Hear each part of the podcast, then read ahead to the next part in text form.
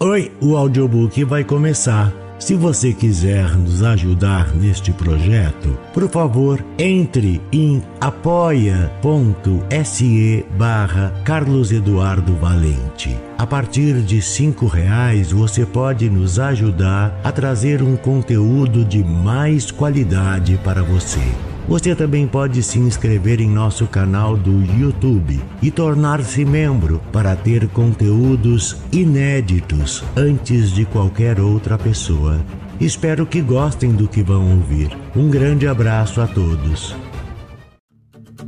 Use seu fone de ouvido para uma maior imersão. Do narrador Carlos Eduardo Valente. Contato carlão50 arroba gmail.com Linda, uma história horrível, de Caio Fernando Abreu. Só depois de apertar muitas vezes a campainha foi que escutou o rumor de passos descendo a escada e reviu o tapete gasto, antigamente púrpura, depois apenas vermelho, mais tarde rosa, cada vez mais claro. Agora que cor? E ouviu o latido desafinado de um cão, uma tosse noturna, ruídos secos.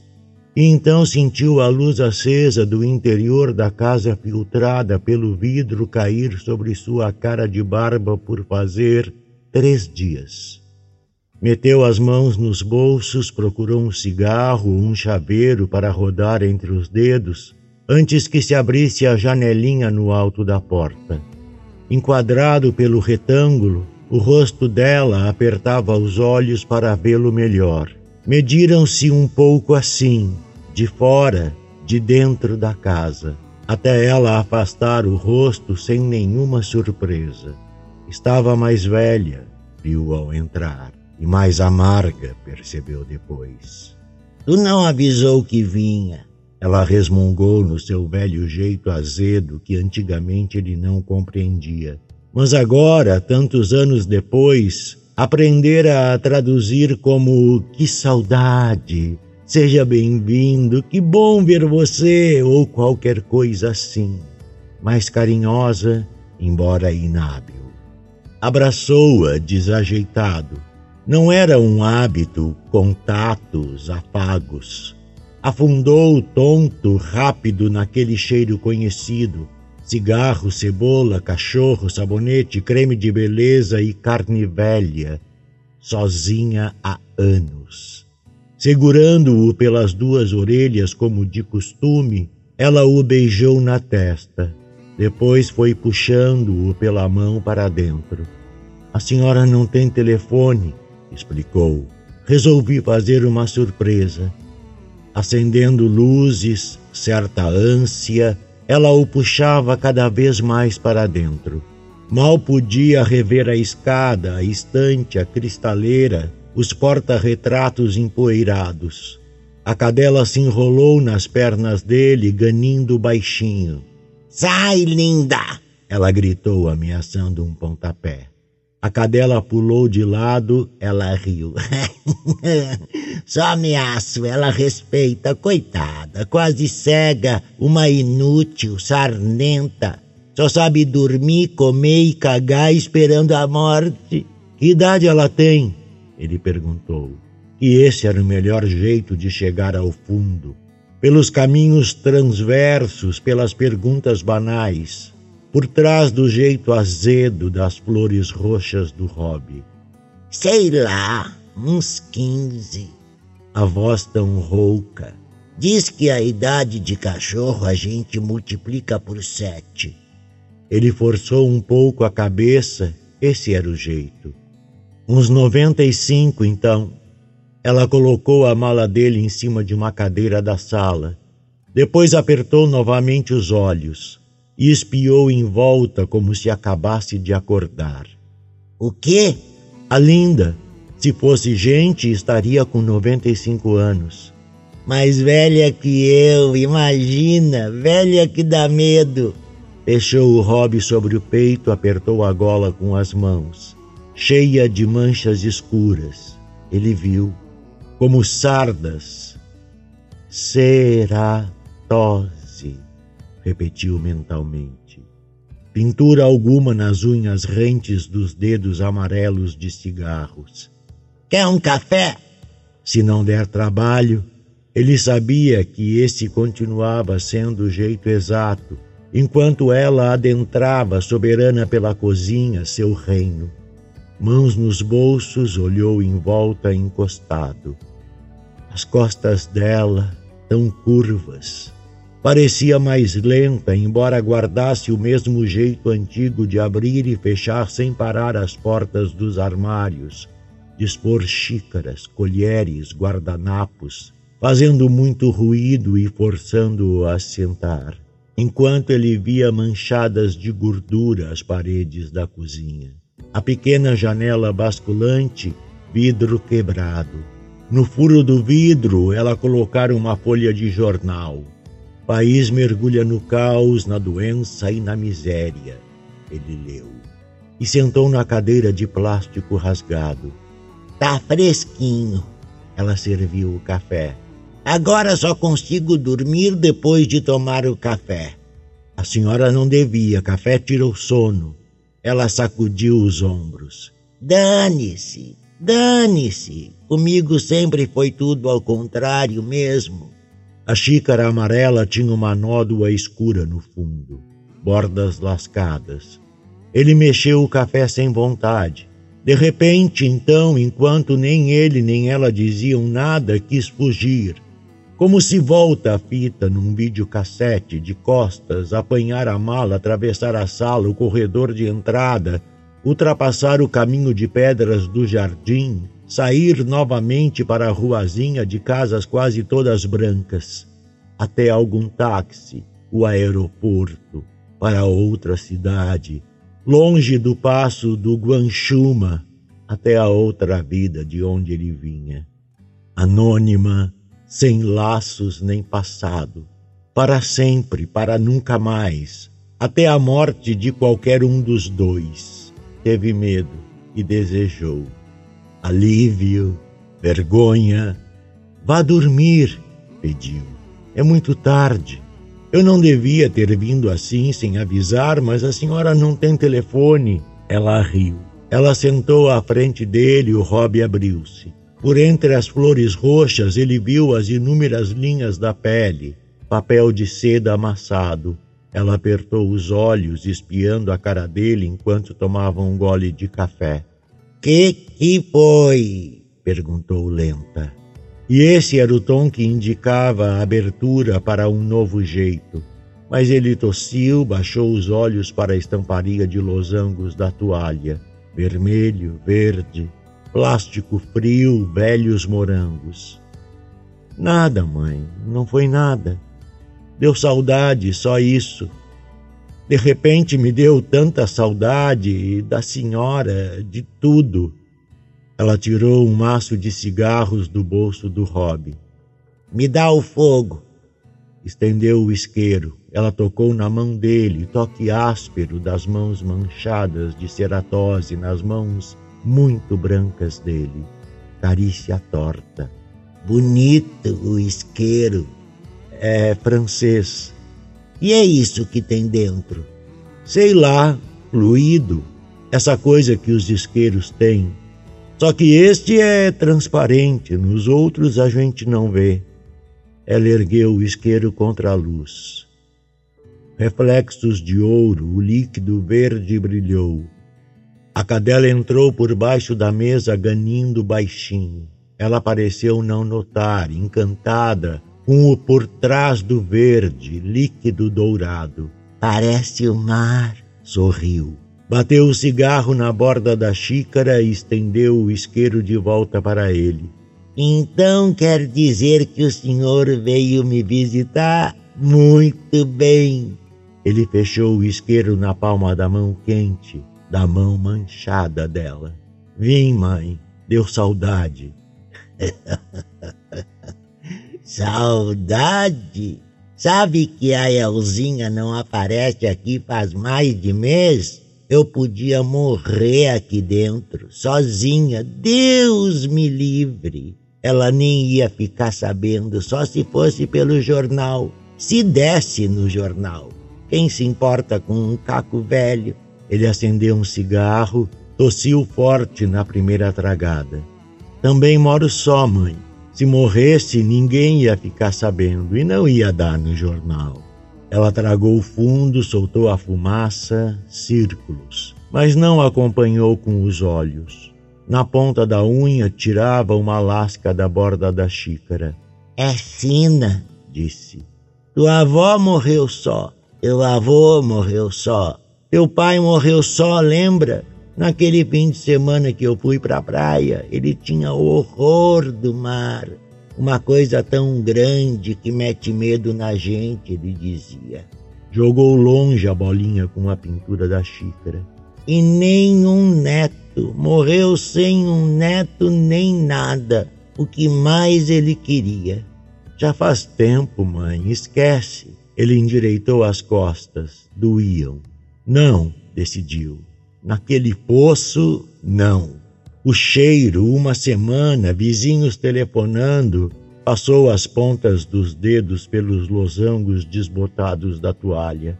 Não sei como a senhora consegue continuar morando aqui sozinha. Esta casa é grande demais para uma pessoa só. Por que não vai morar com a Elzinha? Ela fingiu cuspir de lado, meio cínica.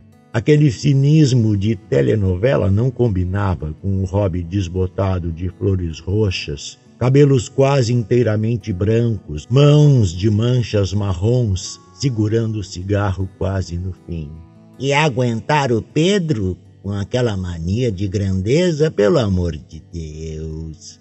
Só se eu fosse, sei lá, iam ter que me esconder no dia das visitas. Deus me livre! A velha, a louca, a bruxa, a megera socada no quartinho de empregada, feito uma negra bateu o cigarro.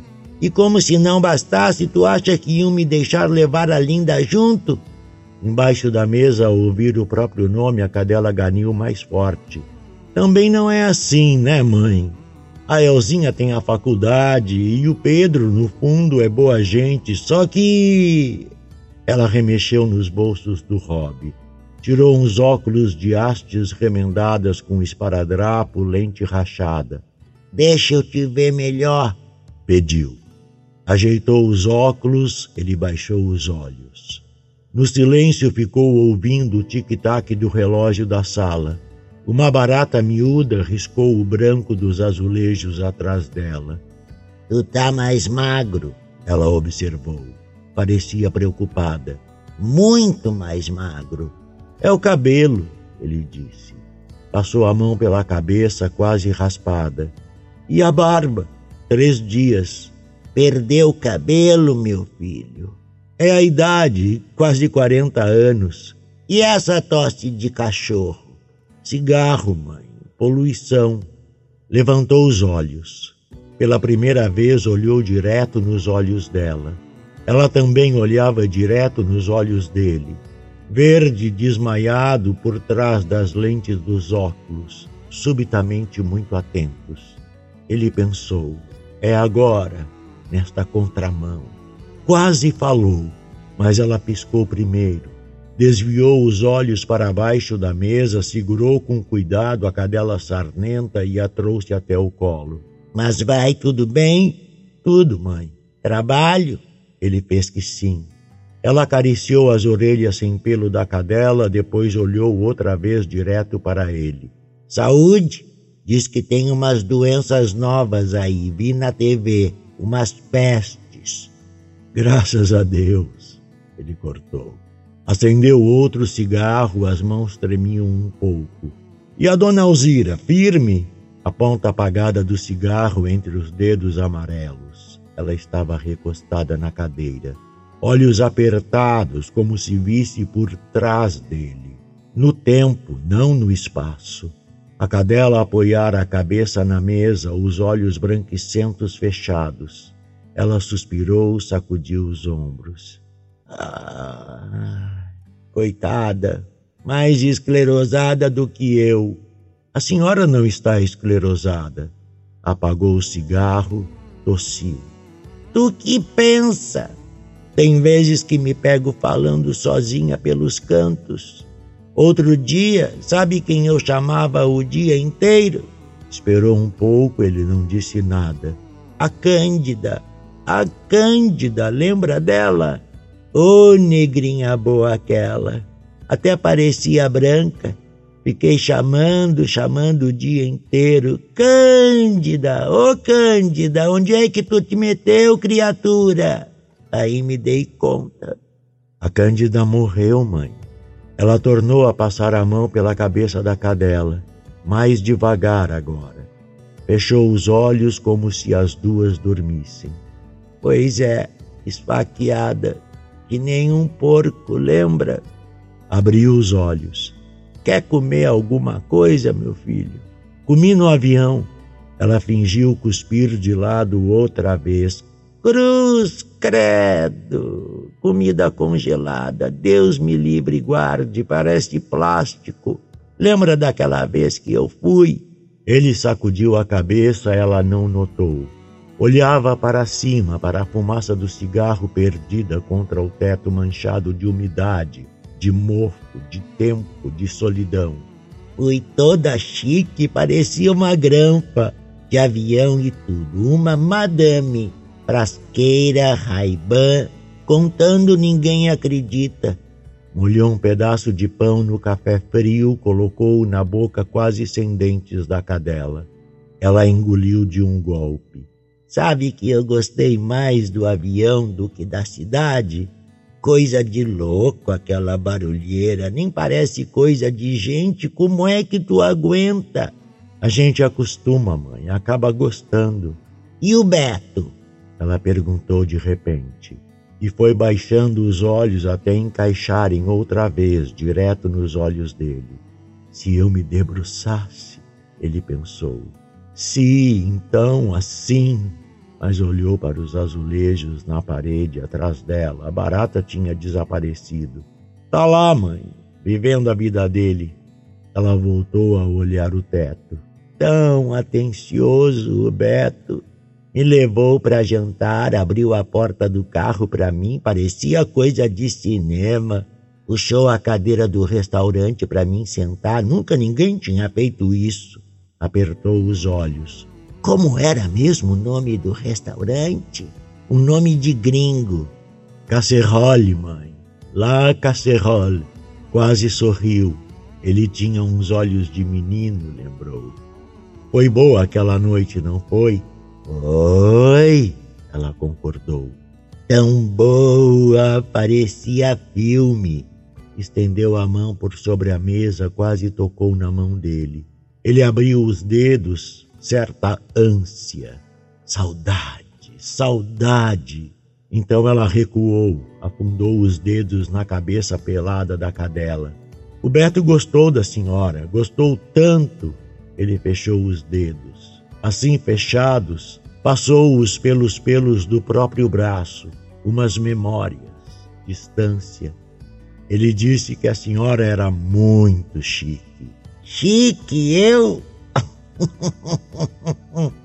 Uma velha grossa, esclerosada. Ela riu, vaidosa. Mão manchada no cabelo branco, suspirou. Tão bonito.